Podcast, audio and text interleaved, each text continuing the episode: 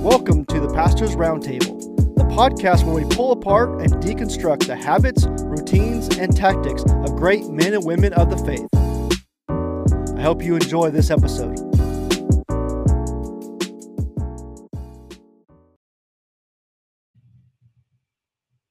Well, hey, welcome to another episode of the Pastors Roundtable. I'm here with my friend Mel Massingale, and uh, I'm excited to talk to you guys a little bit about uh, some stuff going on in Pennsylvania and what's going on in Mel's ministry and share. So, uh, Mel and I, we've we've uh, gone back.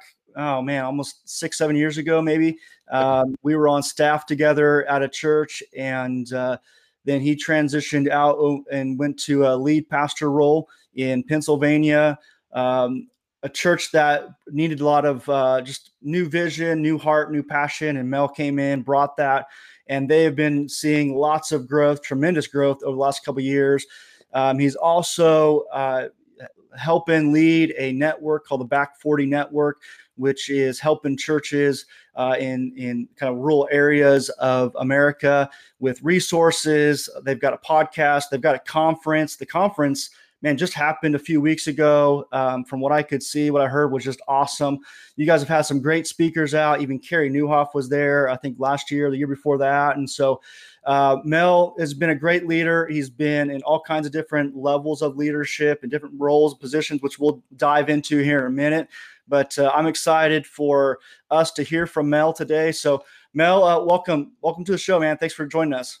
Thanks, Ryan. It's an honor to be on here with you and uh, have a conversation. I'm, I'm, so so glad that you would uh, think of having me. You must have run out of guests, so you, you I, me. I did. We ran out of the guests, but uh, now I was making fun of you before we started about the beard. So I gotta let you guys know. For those guys that can't see Mel, Mel has well at least used to have just the beard that of all beards. I mean, you can just think of like you know Google uh, you know, like wood wood man, you know, just out backwoods man, and that that beard used to be on Mel, but it's all trimmed up, man. What's what's going on?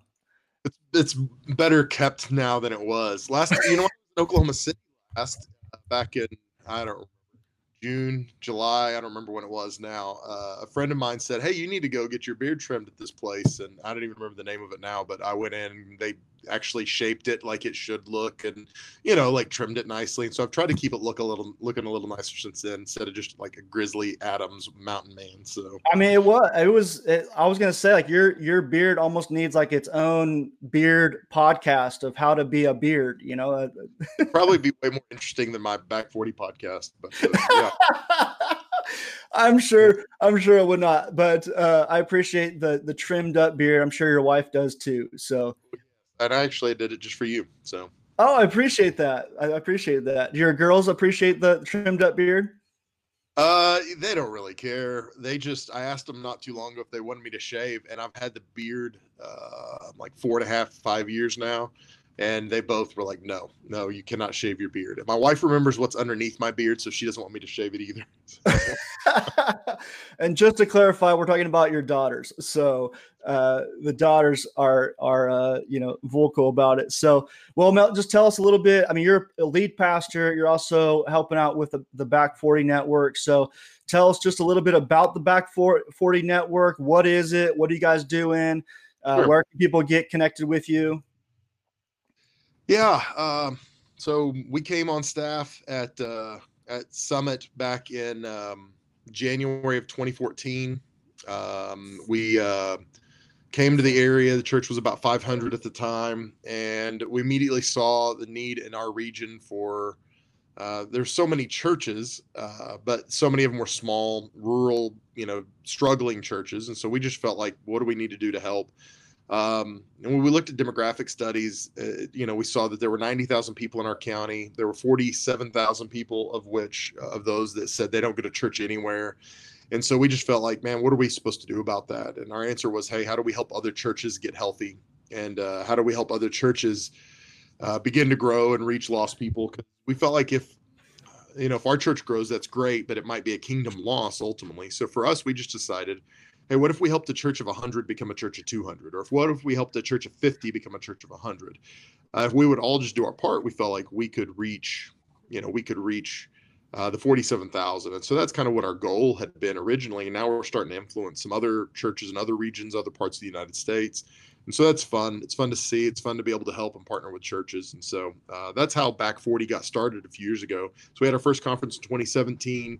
Uh, Carey Nieuwhof, Shannon O'Dell were here. Um, 2018, we had uh, Donnie Griggs, who wrote a great book called Small Town Jesus uh, and um, and Peter Haas was with us as well. And then uh, this year in 2019, we had Gerald Brooks and Matt Fry, and uh, they both did a great job. And all those sessions are available on our website at back40.network. If somebody's interested in watching that or following along, they certainly can. Uh, so we started the the network, um, we started the podcast, all that kind of stuff. Just basically as a resource, just to help churches, help pastors, and, uh, and so it's been fun to come alongside pastors. Yeah, that's great. That's great. So, um, you know, they can they can get on that on your website, which is Back 40 Network. Is that what it was? Yeah, back40.network, and they can connect with us social media as well, uh, Facebook, Twitter, and Instagram, and uh, you know follow along with some of the stuff. We have some roundtables, uh, you know, locally from time to time, and we're starting to look at. We've had some invitations to go to different parts of the United States to do to do local back 40 and we're not there yet uh, but that's something we're looking at down the road so. That's great. That's great. So uh, it sounds like your dog wants to be on the podcast as well. You want to introduce your dog? She, she's the manliest dog ever. This is lulu. She's demon possessed and uh, black eyes lifeless eyes anyway. Oh that's awesome that's awesome. Well, no, tell us just a little bit. Like I said, you've you've had a few different roles in the church. Uh, just tell us a little bit about your your ministry journey. What roles have you played? What what does that your you know ministry journey look like? Yeah, I came out of Bible college, and I felt like you know, uh, if I'm going to do ministry, you got to do youth ministry. That's what you're supposed to do, right? And so I did youth ministry, and I loved it, and I felt like we had a level of success in youth ministry. But at the end of the day, um, you know, I, we were we had done youth ministry for about eight or nine years, and we realized, hey, you know what, uh, maybe our heart's shifting a little bit, and so we started doing adult ministry at that point, doing associate pastor. I was a community pastor at a church, uh, just doing outreach stuff, and you know, just basically whatever we needed. And so I did that at a couple places, and uh, came on staff at Victory in Oklahoma City, where we were on staff together, and I was a campus pastor at our main location there and uh, did that for a couple years. And I felt like at that point I was I felt prepped to be able to go just about anywhere and have some modicum of success just because uh, I had lots of responsibility there. So um, I, you know, went from there to becoming the lead pastor here at Summit, and I had no idea how, um, you know, how, oh, challenging the role of lead pastor really was. I thought I did. And then when I got into that role, it's like it's a heavy burden. And I understood that. And I gave a lot more grace to some of the pastors I served under after I realized some of the challenges of being a lead pastor. And uh, so, yeah, I've served in lots of different roles, lots of different areas, had lots of staff responsibilities and people answering to me and all kinds of stuff. But yeah, so it's been. Yeah, share about that because I'm sure you're not the only person that has transitioned into lead pastoring and just felt like, whoa, that was a lot different. I thought I was prepared, but maybe I'm not. So just what what was that like for you? What were some of that learnings? What what is that? Well, I, I think one of the biggest things for me, um, you know, when I was at Victory as a campus pastor, I've told people the most challenging thing I've ever done in ministry is to try to learn how to steward someone else's vision. And that's what I had to do as a campus pastor. So if pastor said, here's what we're doing, no matter how crazy the idea might be, if I would have to sell it as if it was the greatest thing ever and. And so learning how to steward that vision and lay down my vision was really challenging, but it, it helped me make the transition to be a lead pastor better. And so that was one of the things I, I think I learned in that process. But you know, you just you're not ready for the weight. You're not ready for the weight that comes with every decision. Because again, when you're a campus pastor or an associate pastor, an exec pastor, at the end of the day, the pastor is still responsible. So you can make a decision, you still have this warm blanket of well, the, I'm not the boss though, so he has to decide. And when you're the pastor, it's like, oh no, I got to decide. Like this is my baby, and um, and so it's just different. Um, you know, when you got debt to deal with, and you got challenges in the church, and you know people that are upset with you, or they don't like you, or they're mad about something. All those things, again, it's it's deeply personal and intimate, and uh, it's hard to deal with some of that stuff when you're the lead guy.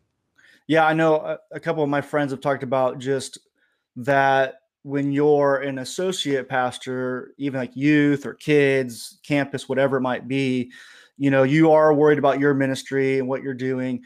But now, as the lead pastor, right, like you not only worry about yours, but you're also like, man, I got to take care of my staff. Yep. I got to make sure that they're fed, that their their kids are fed, um, and and and so you're worried about not just the church's finances, but also just like you're you're paying your staff and take care of them. And so I'm sure that weighs heavily on you as well.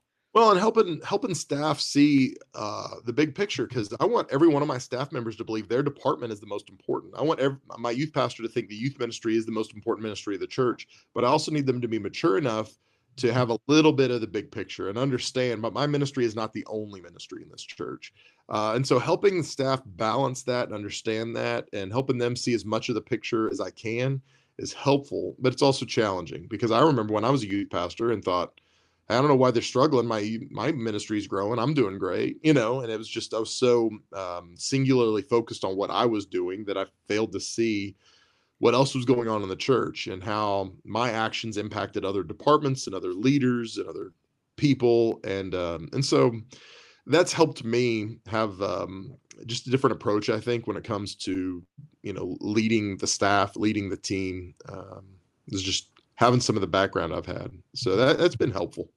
Yeah. So talk about what are you doing to, you know, I know one big words is silos, right? Like that we don't want our ministries to be siloed. So what are some things that you guys are doing there at Summit that are helping the, the different departments to not be so siloed? Uh, we do a lot of development together. Um, and so just, I really think um, proximity helps breed community. And so more, the more time our team members are spending together, uh, the, the more likely it is that they're working together on stuff. And so, um, you know, we do a lot of leadership development together in the same room. Uh, even our team meetings, like we don't have a weekly staff meeting, but we'll do, I'll do weekly team meetings. So, like youth, kids, young adults, they'll meet together for 15 or 20 minutes just to do on Monday, do a debrief together. So, we'll talk about stuff. And so, just even in the context of that short meeting, it really helps them stay aware of what's going on in the other areas that are most related to them. Um, we do the same thing with our adult ministry team. You know, we'll have a 15 or 20 minute meeting on Mondays, but again, it just keeps them all on the same page. There's overlap because then they can talk about, oh, this is happening with me. This is how it might impact you, or hey, be thinking about, or hey, you know, this is happening with this person. So I wanted to make you aware of. And so that, yeah. that just helps uh, communication. Um, and so I think simple things like that help with it. Um, you know, it's crazy, but I really do believe the the closer the offices are together, the easier it is to, to relate. So when we've got people officed all over our building, as happens when with a growing church, it's harder for them. They have to work harder to stay in community because if you're tucked away in a, an old broom closet on the backside of the building and you're not in the office suite, you've got to work to stay in those kind of relationships. And so we just we really do try to be intentional about building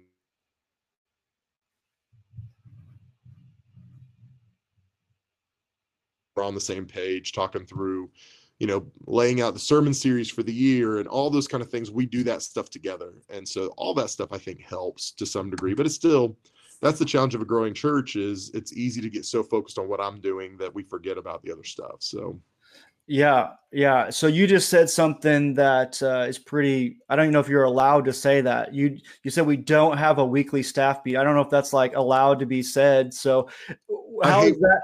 How is that happening? Well, what we were doing when I first came, and the staff was smaller. So when I came, the church was about 500, and we had some part-time staff and a couple full-time staff. And it was real easy to do a weekly staff meeting. And uh, so we'd get together on Monday and okay, let's talk about the weekend. Let's talk about, you know, we would go through the stuff. And uh, the bigger our staff got, the more we started adding team members, the more I realized how ineffective that meeting was. Because what would happen is we would get sidetracked on a tech issue for 20 minutes and I would have my whole admin team in that room and you could just see their eyes glaze over. Like this has nothing to do with us. It's still valuable, it's still important, but what I realized is I'm wasting all their time. You know, I'm, uh, they're being they're less efficient because they're in this meeting rather than more efficient. So what we did is we just got rid of the weekly meetings and I started doing they're not truly stand up meetings but that's t- basically what they are they're going to be so short we could stand up through this meeting you know 15 20 minutes tops and let's just do the highlights and in those those weekly meetings with my teams so it's um, students, adult ministry team, and then creative. Those three teams I'll meet with, uh, and then I'll meet with my facility director as well for about a 10 minute meeting. Just, hey, tell me what's going on. But those meetings take me a little longer than the one meeting used to, but the individual team members, their time is used more efficiently. And so it allows us to dig in a little deeper. But really, what we're doing in those meetings, they're just giving me information. They're telling me, hey, Pastor, you need to know about, and hey, here's what I'm struggling with. Here's what I need your help with. Here's the thing I need an answer on. Can you help me with this? And so, literally, we do that in 15 or 20 minutes. They're giving me information, and uh, I'm giving them high level stuff, whatever they have to have. But I'm not casting vision in that. I'm not doing anything else. We're just, they're downloading information to me. And then um, once a month, we do. Um, we do a, a, we don't have a creative name for it. It's our big team meeting is what we call it our big staff meeting. So the first monday of every month we do a large staff meeting with everybody. Some churches call them all staffs but basically it's everybody who's employed at our church part-time full-time they all meet here for about an hour and a half long meeting and in that meeting all we do is we'll do about 30 to 40 minutes of wins hey what's going on that we want to celebrate? And that's when man people talk about i'm so excited about this. Hey we pulled this off. Hey we began this. We started this. Hey this person had a, a, shift in their life whatever it is. We'll we'll share all those stories and it's really exciting. It's a great thing. Uh, we'll take like 10 minutes. We'll do like handwritten cards to people in our church because those are gold. The bigger our church gets the more valuable those cards become to people. Um, and then usually i'll do about a 30 or 40 minute teaching and i'll talk about leadership stuff um, I'll cast vision. I'll encourage, you know, and that's all it is. And that's me transmitting information to them in that in that meeting. Uh, and then we do monthly. You know, I'll bring somebody in to do leadership development. Or I'll Skype somebody in. Um, you know, we'll do um, a couple times a year. We'll go through read through a book together. So we'll do that every other week with all of my pastors. We'll sit down and go through that. So you know, we have different times as well that we do some of that. But really, as far as just meetings, I hate meetings for the meeting's sake. So let's trim them down. Let's do what we need to do, but let's be as efficient as we possibly can. That was kind of our idea. Yeah, that's great. That's great. So you come into a church of 500, and I know you're real passionate about leadership development, leadership investment. So, I mean, there's so many churches that are, you know, 500, 400, you know, whatever, 800 that kind of say, man, where do I start with leadership development? How do I get these people involved? How do I get that my my people in front of great leadership development uh, yeah. people. So how, how, have you? I mean, you you've got like Carey Nieuwhof to come out. You've got these speakers to come out. And so what what are you doing? How what advice would you give to somebody um, who's in that situation? Well, and every church is a little different, but like we've um, you know, just like pastors will tell people, if you show me your checkbook, I can tell you what you value. And if you show me your budget, I'll tell you what you value. And so if you've got zero budgeted for leadership development, you can say you value it all you want, you don't. And so what we did is we just made a line item in our budget and um, you know, we budgeted in, hey, what's it going to cost us to bring somebody in every month or every other month to just do a de- deposit into our staff. Somebody like Carey Nieuwhof, and this was before Carey is who he is now. Uh, you know, this was 2014, I think was the first time I brought Carey in, and he just came in and did staff development with our team. And it was because I asked him, you know, I reached out and said, Hey, would you? And he said, Okay, yeah. And so I've had Carey in a few times, um, but just other high level leaders who I just asked. And that's one of the things is they're not they're not chasing me down to say, Hey, can we develop your team? But they're open if I'm willing to reach out to them. So you know, when we were a church of 500, I was reaching out to churches of 800 or 1,000 and saying, "Hey, come in and tell us what you're doing, so we can rip it off." You know, like we want to, we want to be what you're, we want to be what you're, you are someday. We want to be like you when we grow up. And so, you know, where we're at now, um, in a normal weekend, we're around 1400 on a weekend and, um, and, you know, we're growing and that's great. But again, I'm, I'm reaching out to pastors of 2004 or 10,000 saying, Hey, come in and tell us what you're doing. And we want to grow and be stretched. Um, and so we just, we budgeted it. We made time for it. Um, I knew our staff would be busy. And honestly, every time we do something like that, I'll have a staff member say to me, man, Pastor, when I, this was on the schedule, I didn't feel like I had enough time, but man, I'm so glad that we did that. It's so helpful.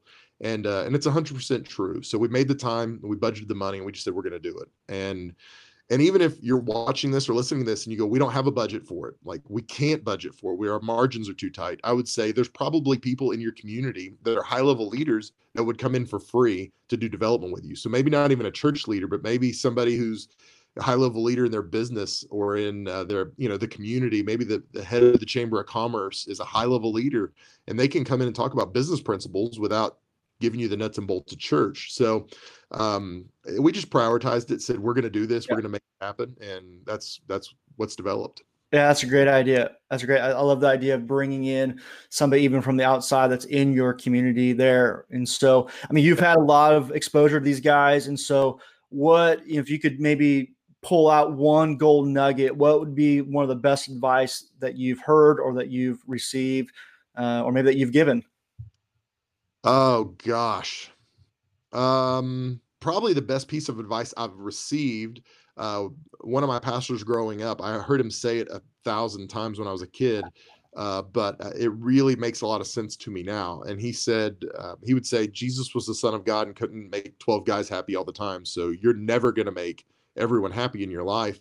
And especially now that I'm a pastor, I really understand that because if you pastor 50 people or if you got 50 kids in your youth ministry or whatever it is, there's zero chance that you're going to make all 50 of them happy. There's always going to be people unhappy with you. And um, and our goal is not to make people happy. Our goal is to please God. And so, um, you know, I've told our church before when I stand before God someday, uh, I'm going to be held in judgment for my life uh, I'm going to be held in judgment for uh, the people that that I led, that I stewarded as the pastor, and I'm going to be held in judgment before God, not before the people. So if I've only got to make one of them happy, it's going to be God every day of the week, and so that just makes it easier to uh, to go, hey, I'm going to live with some of this criticism that comes my way, uh, and so that's been one that I've uh, that's been good for me. Um, you know, one of the things I've told pastors a lot lately that I think has been really helpful for me that I've learned is um, is that you can never let your your role become your identity. Um, and that was one of the things, the dangers I got into when I was at at Victory, uh, is that you know I was on on the stage every weekend. It was a large church, large platform, and I was getting recognized in public a lot and I realized that I really liked it and I realized how dangerous it was for my soul. It was almost like when you're driving down the highway and you you kind of drift over those rumble strips and it kind of jars you awake. And I had this moment with the Holy Spirit where I realized I liked it and I were just like rumble strips, you know, like whoa, this is not good for me. And um, and so I had a conversation with my wife and we talked about it. And we just decided at that moment, I'm never going to need a church worse than a church needs me. Um, because if I do, for my ego, because I'm the campus pastor, because I'm the pastor of this church, and that's that's my identity. If I ever need it for the salary, because I've seen lots of pastors who wouldn't leave a church because they were making too good of money, even though they probably have been there too long. You know they needed the church worse than the church needed them. And as a result if, if we get in that place we'll never we'll never be able to be obedient to God because God will say, I've got something better for you. I've got something better for the church, and we'll never leave because my identity and my ego are wrapped up in it, or my financial, you know, future is wrapped up in it. And so we just decided at that point, you know what, we're never, ever, ever going to need a church worse than the church needs us. So that free has freed us up when we came here to make some really, really unpopular decisions. And um, you know, my first weekend here, we had um, they were averaging about 500. My first weekend here, we had 647. Uh, my second weekend here, we had 417. So I don't know if that tells you something about my preaching or what, but uh, people in one weekend. And um, and honestly, in the first 90 days I was here, we got so much criticism and so much hate mail and so much uh, public and private. I mean, it was ugly and um, and we just kind of anchored ourselves in this thing where we said, "Hey, this is not who we are. This is the job we're doing, and I'm not here to make people happy. I'm here to please God." So, if we lose people, um, we're going to do exactly what we feel like God's calling us to do. All we're going to ride this thing into the ground if that if that if that's what we feel like God's asking us to do, and we're going to be okay with that. So, those are, I guess, two pieces of advice: one that I've gotten and one that I've doled out some. Yeah, that's good. Now, um, I think you feel comfortable sharing, but you you've t- talked to me a little bit about, and you've shared before about how you received some of that hate mail, mm-hmm. and uh, and then you know eventually some of those started turning around. So you want to share just one of those stories or yeah know, about that? Honestly, um, I, I kept after about the first 90 days here, we started seeing results. We started seeing people saved uh, every service. Literally, people were responding for salvation. Lives were being changed, and that's the ultimate trump card. It's hard to argue with that because people might hate your the music, they might not like the style, but if people are getting saved, at the end of the day, it's hard to argue with that. So we were seeing people saved pretty regularly. Uh, the church was beginning to grow, even though we lost a couple hundred people over that first, um, you know, three or four months. Uh, the church was starting to grow. Good things were happening, and um, and so um, I kept all that hate mail. But what we did in the process is we just told our staff because our staff was getting frustrated and they were saying, What should we do? Should we talk about it? Should we respond? And I would invite every one of those people to have a conversation with me like, Hey, let's talk. That's what Matthew 18 says. Like, come to my office, let's sit down, I'll meet you somewhere. And none of them, not a single family, uh, ever would. And so I just made the decision we're going to love them in spite of this. And so what happened is, um, I would I would be talking to somebody in the lobby and I would see one of these people walking through out of the corner of my eye and I'd say, "Excuse me one second. I'd turn and go, "Hey, it's great to see you today. I love you so much. I'm so glad you're here." And part of that was because it was a discipline because I needed to make myself say I love you because I didn't feel like loving them very much. But it was also a discipline for my heart to to it kind of brought my heart into alignment to love them. And so we just made the decision to do that.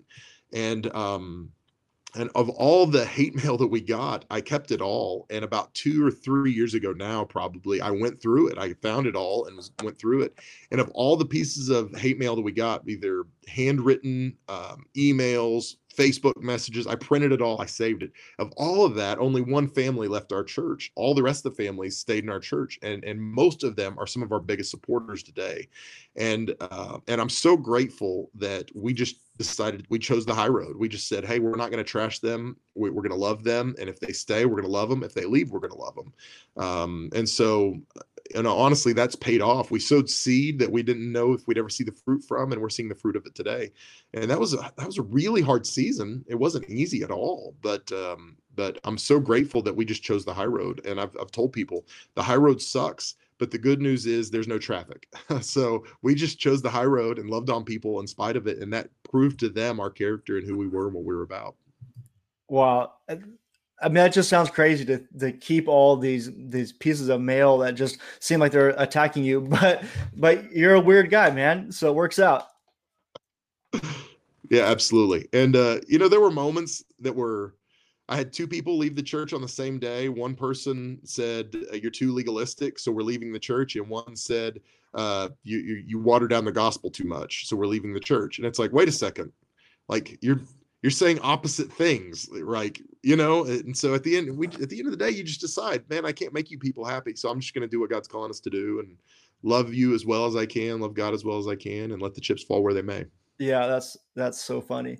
So you guys have experienced tons of change uh, yeah. i mean just in programming staffing buildings i mean you name it you guys have experienced change. Uh, so what have you done that has worked? What have you learned about change? How did you lead through all that change? What what advice can we give us when he talks to about change and and helping lead through all that? Uh, as a new leader, it was real easy for me to change things that I didn't start because uh, I didn't see the vision behind it. I didn't know the why behind it. And so, uh, as I said earlier, I, I, made some really unpopular decisions. We had a Saturday night service when I came, and it was about 80 people that would come on a Saturday night in a like a 700 seat auditorium, and uh, it was just a little depressing. It was like you know backup. It was the people that people leading worship that would never lead worship on a Sundays. That's who they would have lead worship on a Saturday. They would have um, they didn't have kids ministry on a Saturday night when I came, so we did it for about three months and I I just canceled it. I talked to the board and said, guys, we don't need it, and if we're not going to do it well, we're not going to do it because it doesn't reflect well on us or the kingdom of God. And I'd hate making excuses for it. So if a family showed up on Saturday night, I'd have to say, please come back tomorrow to be better, you know, because they don't have anything for their kids. Uh, so we canceled it, and man, that was part of some of our exodus. We had a bunch of people leave the church because they were saying things like, well you're taking away our salvation or you know my husband will never go to heaven now because he'll never go to church and, it was just crazy stuff like that. And uh, so we canceled the service and we said if we if we ever bring it back we're going to do it well and um, we're going to do it right. It'll look just like sunday morning and so eventually we did. About a year later we brought it back because we needed to but um, you know, we made lots of decisions like that where we just said, nope, we're pulling the trigger on this. No, we're not going to do it. And uh, we were just real decisive. And one of the things we did that I think we did well is we always led with vision. And so we never made a decision just because we don't want to do Saturday night anymore because we're tired of coming here on Saturday night. It was, hey, here's the vision behind us doing Saturday night. If we're going to do it, it's going to reflect well in the kingdom of God. And it's just not right now. So this is why we're not going to do it anymore. And so we did that with just about everything we did. We led with vision, talked about why this is helping us do what we want to do or it's hindering us from doing what we wanted to do. And that made it a little better. But I mean, I did everything wrong, honestly. I was talking about, I mean, my very first board meeting I ever had, I I told them hey, we need to look at being multi-site and we need to look at uh, adding on. You know, we need to add, you know, 12,000 square feet onto our building to facilitate kids ministry. And so I just don't know how many people, and I just, it, I was just an idiot to, to think we should go into a meeting and start talking about a two or $3 million loan. And, uh, and I'd been there for less than three weeks. Um, but those are the things we did that we just felt like this is what, this is what makes sense. Like look around. Like here's some things we just have to change. Even if we don't feel God speaking to us, it's like, well, it makes sense. We have to do this differently. And um, so we just led the way with vision, talked through, you know, the things that needed to change. And uh, and we're at the point now. I've been here uh, going on six years. That now we're changing things that I started. So there are things now that we're changing that when we started, it was a great idea. It was really important, but we're at a point now it's like well it's not useful anymore. And it's one thing to change what other people started it's another thing to change what you started. And i realized um, i don't like changing the stuff i started as much. So uh, even for that it's a discipline of saying hey is this good for the body? Is this good for our team? Is this good for the kingdom of god? And if it's not let's stop doing it. And so there's been a ton of things that we started when i came and then we've just gotten rid of because we go nope it's not effective anymore. It's not helping us um, move the ball down the field. So um, we've just created a culture where we just know the only thing that is not going to change is scripture period. Everything else is on the table. And um, and people just understand that now. Yeah that's got to be hard because those those become personal. Like oh man i that was my idea and now we're saying it's not a good idea. Absolutely. And so you know we just have as leaders i just have to hold on to all those things loosely that again i, I this job is not my identity um, and so again, these ideas are not my identity. You know, we're going to do this, and if it's useful, great. And if it's not, then I've got to lay down my pride enough to go, okay, well, let's move on to something else. Um, and and that is hard for leaders to do because uh, we all like change if it's our change, if it's our idea. If it's not our idea, then we hate change. Um, so yeah, yeah, we we always love change until you change my thing. Absolutely. Yeah. So I mean, all of this change, growth, um, lots of new staff development, all that kind of stuff. But a huge priority for you guys has got to be recruiting volunteers and getting mobilizing them. So, yeah. what are you guys doing that's working for recruiting, training, mobilizing a huge, you know, uh, volunteer base? Well, let me let me say this: if um, if there are people that are watching this or listening to this, and they're struggling to get as many volunteers as they would like, I want you to know something. You are not alone. Every church in America struggles with getting enough volunteers. And if they say they don't, they are lying. They do. Every church in America does. And that's just the nature of what we do. So I've told our team, we're never going to have a day where we go, now we've got enough workers. There's always going to be a gap between what we need and what we have. Uh, and so we just learn to be comfortable in that. That's a tension to manage and it's not a problem to fix.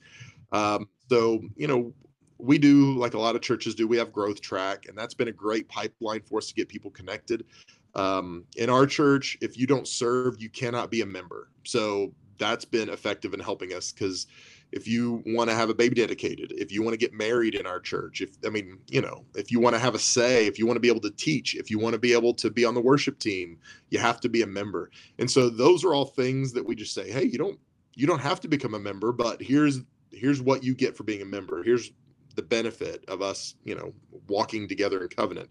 Uh, and so that's helped. But uh, really, uh, we never, ever, ever, ever, ever do cattle calls from the stage where we go, hey, we need a bunch of workers for kids ministry, sign up. Because what happens is the wrong people sign up for that. And so for us, um, our teams have just gotten real creative in um, in in how they invite people onto the team. And we never, you know, it's about our language. We never say things like, hey, you wouldn't want to help come change diapers in kids ministry, would you? Because the answer is no, they would not want to help change diapers in kids ministry. Uh, but what we do is we use language of, inclu- uh, of inclusiveness and uh, community. And so we'll say things like, man, I love serving in kids. Why don't you come serve with me sometime? Come check it out sometime. Come serve alongside me. Because then we're inviting them into something. And so, you know, we've we've done that and some of our team members are do it really, really well. And some of them are still struggling with that a little bit. Um, you know, one of the things that I think some of our team members have done really well here is they haven't shied away from high capacity leaders. Um, so in your church, my church, there are people that are super busy and we naturally go, well, they've got so much going on, they don't have time to serve. That's the natural response. But um, the, the highest level leaders in our organization are the ones that recognize busy people are the people we want serving because um, what we ha- we do a lot of times is we we tend to staff to the faithfulness level of someone. Hey, they're here all every week. I know they'll show up, but as a result, that that department, that area is lacking. It's not as good as it could be. And so, some of our team, what they've done done really well is um, they've approached you know high level leaders in different businesses in our community that are part of our church and said, hey, I would love for you to be a part of this, and and you know they'll cast vision for it because people that have accomplished a lot uh, and this is going to sound terrible they don't want to just hold a door they want to be involved with something that matters that's that's impactful. And so um, i've got high level leaders in our community that are involved in our church serving in different areas and it's because our team members have said hey i've got this area that you could really be effective in. Why don't you come alongside us? Why don't you serve in this? And they cast vision for it they help them see the value and the importance of it and um, and they lay something down to be part of something that's to them more valuable. And so it's at the end of the day it's a numbers game overall with volunteers. Um, if you need if you need 100 volunteers on a weekend you better be asking 300 um, and if you're not you're going to be lucky to get 100 uh, and so for us you know we've got i don't know 350 volunteers regularly and then another 150 or 200 probably that serve a couple times a year um, and it's it's constant work it's constant maintenance. And so our teams just know hey my job is not kids pastor. My job is not to minister to kids. My job is to minister to adults who minister to kids. And a major part of that is recruiting and development. Uh, that's just part of what it is. So even when we're hiring and we bring people on we set good expectations for what we want what we expect to see and um, and that's part of it uh, so I don't know if there's a magic answer there, but like you know, growth track has helped. Um, individual communication, you know, putting tools in, pe- in our in our team's hands to help them invite their friends, invite you know people that are interested in those areas. All that stuff is helpful, but there's not a magic bullet. Uh, there's no such thing. Yeah. So for those are familiar with growth track, unpack that a little bit. Yeah, so um, you know, Church of the Highlands, I think, is one of the originators of Growth Track, um, and uh, all their resources are free on their website, and it's great. I mean, and they will help you. And so we've stolen a lot of stuff from Church of the Highlands. So Growth Track is four weeks. Uh, ours looks a little different than what Highlands does. For us, week one is kind of like Summit 101. Um, here's our vision. Here's our values. Here's what we're about. Here's why membership matters today. Because at our church, members don't vote on anything. The only thing members ever vote on is they ratify board members once a year. And they don't even get to pick board members. I tell them, here's who I would like. You get to say yes or no, and that's it. So uh, Summit membership is really about uh, responsibility. It's more about here's what's expected of me now if I'm going to step into this role. They're like our special forces, and so we talk through that in week one. Uh, week two, we do spiritual gifts assessment, and we do um, we do a personality assessment, the DISC, and so we walk through that with them because we want them to understand how they're wired, how they were uniquely made, and and how that fits into the kingdom. Week three, we talk about um, connecting their giftings and their leadership cap- capability and developing that overall and what that looks like because everyone is a leader whether they realize that or not so we really unpack that in week three and then for us week four is when we connect them to all of our all of our department leaders uh, pastors everybody so that's when we basically say hey you know here's what your spiritual gifts assessment said uh, here's some things you said you're interested in why don't you take a look at this area? And so we'll connect them to those department leaders and that's when they will schedule training they'll talk about hey here's what the next steps are and we'll get people plugged in right then for the most part as far as hey here's what the next step is. I'd like for you to come check out a wednesday night service you know with our youth ministry two weeks from now. You're going to be shadowing this person you know they'll answer questions all that kind of stuff. So we set that up in week four and then we just you know, follow up. So I've got a person on staff that that's her job is to make sure, you know, people are going through the pipeline. If people get stuck, like, man, they haven't finished week two yet, then we will um, you know, remind them, hey, week two's coming up. We'd love for you to get involved, you know. And so she's doing all that kind of stuff on the back end, trying to help people get connected to those opportunities and things like that. But that's basically what it is. It's just um, it's just a system by which we can get people from point A to point B.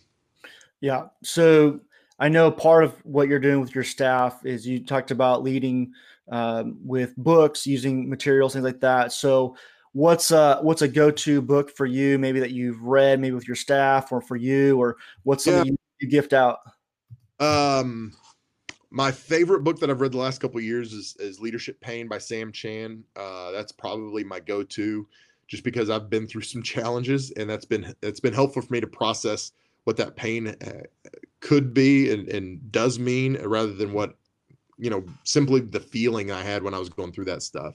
And so that's been a terribly helpful book. And I wish I would have been able to read that when I was 20. It would have been helpful for my ministry. So Leadership Pain is probably one of my favorite. Um, not too long ago, I read a book by Dave Ferguson, Hero Maker. Um, really good book, really helpful. And a book that kind of goes along with Hero Maker that I like is uh, J.D. Greear um, oh, Gaining by Losing. And uh, man, that's that has rocked my world recently, and that's been out for a while. But man, I just it's been so helpful for us, especially as we're looking at um it's the book is all about sending being a sending culture and how to develop that and so for us it's so helpful as we're looking at planting churches and multi-site and casting vision for that and why we're doing that uh, it's been really really helpful so those are the three that have probably been the most impactful lately to me yeah, every week you're you're involved in in reading books and studying things like that. I know uh, you you got a lot of rhythms and things like that. So, what does that sermon prep look like for you? I mean, you know, every Sunday's coming coming soon, right? So, what what does that rhythm look like for you? What's preparation? Yeah. Uh, so typically, what I do is uh, in the fall, I will um, sit down with any of our staff that wants to, we open it up to anyone um, receptionists, secretaries, admin, literally janitors if they want to. And I'll go through all my sermon series ideas for 2020. So we we are actually doing that um, next week. So we're going to put them all on my big board here in my office and we're going to go through them all together. I'm going to talk about, man, I really like this one. I feel like this is what God's speaking to me. And then I'm going to have some that are like, I had this idea. What do you guys think? And so they start giving feedback and we talk through all the things. What would we do with this? What are some takeaways, some tokens, some big ideas, some tangible things we could give them? Um, you know, just illustrations on stage, uh, clips, just different things we could do to help drive the message home. And again, it's one thing to have my perspective, but I want different perspectives on our team because they're going to see it differently. And so it's always valuable to have that buy in. And so we'll have like 15 of us probably in the room. We'll go through all that together. We'll lay out that, you know, next week we'll lay out here's when we're doing this series, this series, this series for the entire year. So we'll lay out 2020. And um, if we can, if it's more of a, a expository series, then we're going to lay out the scriptures. So if we're going through the book of Ephesians, we're going to lay out here's the weeks we're going through this scripture, this scripture, and we'll go through it all. So we'll lay out as much of that as we can uh, next week in that one day. take about two hours to do that. And then, um, and then what I do is I, I start an Evernote file for each of those sermon series and I'll put in as much information as I have on each of those files. And then throughout the year, as I'm studying for something, if I have an idea or a sermon illustration or a scripture that I read that would fit one of those sermons, I'll go into it right then on my phone or on my iPad and and put it in for that week or for that sermon series. And so the closer I get, the more robust that file's getting. And so by the time I actually get to the week of, a lot of times I'm only spending three or four hours tops prepping for that week's message because I've already been prepping for it. I've already plugged in some sermon illustrations, some ideas, some thoughts, whatever it might be, uh, books that I need to read leading up to it, you know, those kind of things. So by the time I actually get to the week of, I'm usually only spending three or four hours prepping for that specific message. So for me, Tuesday is my sermon prep day normally, where I block off, I don't have appointments, and I just do sermon prep. And when I'm finished with that week's message, I always work ahead toward okay, what are some things I need to work on? So we've got a big vision series in October that um, that I'm already like it's it's filled out. Like I'm feeling good about it. We've got a generosity series in November that uh, I've been working on, and uh, so usually one day a week I'm working on messages, but usually the week of it's only three or four hours tops that I'm working on a, uh, that weekend's message. Yeah. So you mentioned Evernote. So what other do you have any other productivity tips, hacks, websites? What uh, what do you I'm use? Late, Evernote's a big one for you. So what what else is is there? I'm a late adopter, and uh, which is weird for guys in my position, but um, but some of our staff, uh, like they use Asana, is the biggest one our staff uses by far. They love Asana. I just don't do it, and I kind of big time them and just say, you can assign me anything you want on Asana. I'm not getting on it. You'll have to tell me, hey, we need this done by, and I will get it done. But I'm just not gonna. Do, I'm just not gonna do it. I'm pulling the pastor card on that one. Uh, but our team loves Asana. Um, uh, probably half of our team.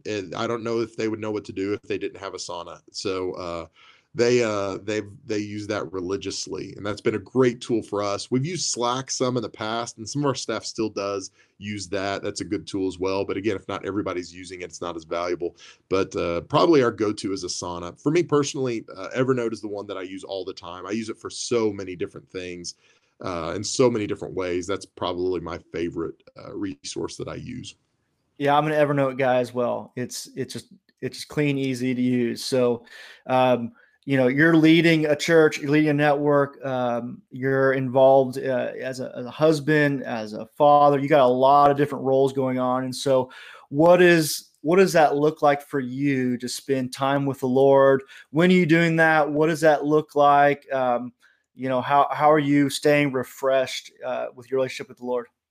Yeah i'm not the guy that um, like we'll get up at 5 a.m and pray for an hour and read my bible for an hour and then go work out like that's that's not my routine um usually i'm awake um oh normally 6 or 6.15 every morning um and i like a little bit of a slower morning typically so um i'll, I'll lay in bed and i'll go through um uh, whatever i'm doing on YouVersion Bible app on my phone. I'll pull up and go through, you know, the scripture reading for the day, or if I'm doing a devotional, um, you know, I'll go through that before I get out of bed. Um, and so that's part of it. And and I know this is not a popular thought, but I am not the person. I know a lot of pastors believe if you're studying for a message, it doesn't count as personal time, and I don't believe that at all because um, for me, I know man, as I'm studying the word, I'm growing. It's stretching me. It's developing me. And so, um, I, it's hard for me to differentiate between sermon prep and personal personal Bible time. And so, just about anything I'm doing regarding the Bible is developing me and growing me and helping me become a better man of God. So, you know, when it comes to the disciplines of reading your Bible and you know personal versus professional and that kind of stuff it, to me it's it's not as uh, clear cut in my life um, I'm pretty conscientious about about um, prayer and making sure I'm you know carving out time throughout my day for prayer. Um, you know, even in just having a, a, kind of attitude of prayer throughout the day and just making sure. Um, it's kind of like you know when you're dating your wife or you're you know if you're single if you've got a girlfriend or a boyfriend um, how your your thoughts will kind of drift back to them throughout the day um, and that's that's the kind of uh, atmosphere I want to create with my walk with God. That hey, every time I've got kind of a spare moment, I want my heart to drift back, and so I'll say a prayer. I'll you know, so I just try to spend as much time just walking with Him as I can uh, throughout the day. Um, so that's kind of what it looks like as far as like renewal stuff. I mean, Thursdays and Fridays now are days off for me. And so Friday's my Sabbath. I spend time with my wife. I don't do anything church related at all. My staff doesn't talk to me. You know, they won't call me. I don't care what's happening. Um, and I just guard that like crazy. I don't do anything on Friday related to the church. Um, it's just family, just me personally, you know, doing some a project or woodworking or things like that, or things that kind of renew me and kind of help me stay centered and focused on God. So I don't know if that answered your question exactly. No, I love it. It sounds much more kind of uh, organic and relational than it, like a formula. yeah, it, that just doesn't work for me to go, hey, I'm going to pray at 6 a.m. and you know, 6 to 6:30, it's going to be this, and I just that's not how I function. And I, if I tried to do that, I would just get frustrated. And anyway, so that's not what it looks like for me. Yeah, that's great. That's great. Well, Mel, hey, I really appreciate your time being with us. Uh, so excited about what all that's going on there at the church and uh, so thankful for just your investment in the Back 40 network and the conference and the podcast. So definitely go check them out. So uh, you know, social media, email. What what's what's the Back 40? What's your church? Just give us some some information so people can follow up with you. If you want more information about the Back 40 network, just visit back40back40.network. That's our website. Uh, you can find um, you know some resources there. Uh, you can find uh, you know past conference speakers, things like that. Those are available. Um, connect with us on Back 40 on social media, Back 40 Network. Uh, if you want more information about our church, it's the website summitpa.church. And um, if you are listening to this and you are on staff at a church and you would like to connect with any of our staff, they our team knows we want to be a resource for the kingdom. So feel free to reach out to any of our staff if you've got questions about things we do or how we do it. We'd love to help you any way we can. Um, and I'm available on social media as well. If anybody wants to connect, Facebook, Twitter, Instagram, just Mel Massengale. You'll find me there and uh, love to connect with you. So, Ryan, thanks so much for the opportunity to be on your podcast today and to just share with leaders. It really is an honor and a privilege. And I, I appreciate you thinking of me. Yeah, absolutely. Thanks, Mel, so much. So, thanks, guys, for listening today. And we look forward to talking to you guys